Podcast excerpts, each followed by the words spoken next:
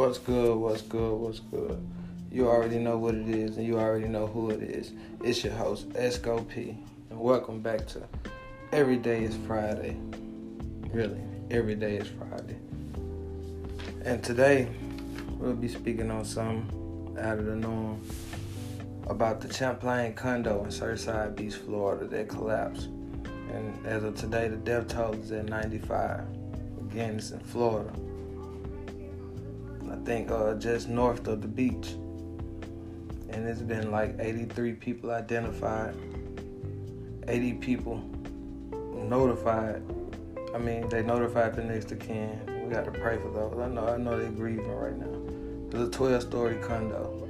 What was crazy is 30 hours right before the uh, condo collapsed, the contractor uh, was in the basement looking at the pool and taking pictures of the uh, rusty rebar that expanded and cracked in the pool deck. So that was the first sign. He said that was more stuff that he's seen down there, but it was out of his district to uh, take pictures of it. So, you know, they hadn't flew in medical examiners from all over, some of everywhere. It's a total of like um, 222 people accounted for as of today. 22 people still unaccounted for. They still looking for them. And it was last Thursday, which was the 9th. Dwyane Wade actually went and visited uh, the death site of all those people. And I'm no scientist, but a building collapsing won't just catch fire from a weak foundation. And was still burning the next day. So you're still dealing with this fire the next day. total of 55 units fell or partially collapsed, as they say, of 136. Man, this almost half of the whole condo. And they're trying to determine if the rest of the condo is still stable, but that'd be crazy if it is. Out of 136 apartments. But it was one of the uh, neighbors. I think this happened like 2 o'clock in the morning or something, but this guy by the name of Nicholas Balboa said he was out walking his dog. And at first he felt thunder, what he thought was thunder. Felt the ground shake. And he just thought that a storm was probably coming or something. Then he felt a loud boom. He knew something was probably wrong. So instantly, the police, everybody started coming, blocking everything off, right? And he said he went around towards the beach side to see if he can get a better view of the condo from the beach because they, because they weren't blocking people off from over there by the beach.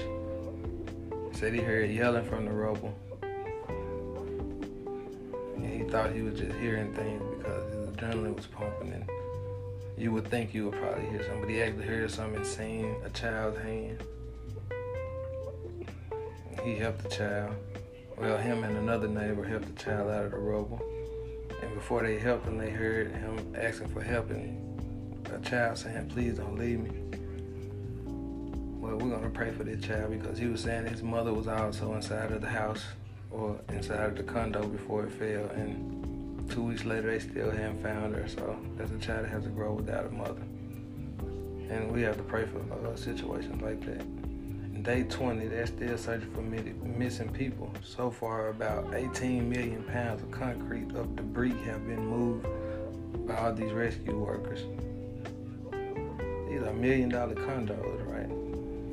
Just right north of the beach, man. You got a good beach view and everything. That's so crazy. Cassie Stratt was um, actually a model that lived inside of this condo as well And like 1.30 a.m. I think they said she was calling her husband and, and was saying that the, the pool was collapsing, which was the pool beneath this million dollar condo, the Champlain condos. And then after that, the phone died. And they're using dogs and drones and things of that sort to try to find the missing people, but nothing is better than the hands if you ask me. But we're gonna pray for all those people. Remember to live life, don't let it live you. And keep your prayers up. This was another episode of Every Day is Friday. And remember, every day is Friday. And it's your host, Esco P. Thank you.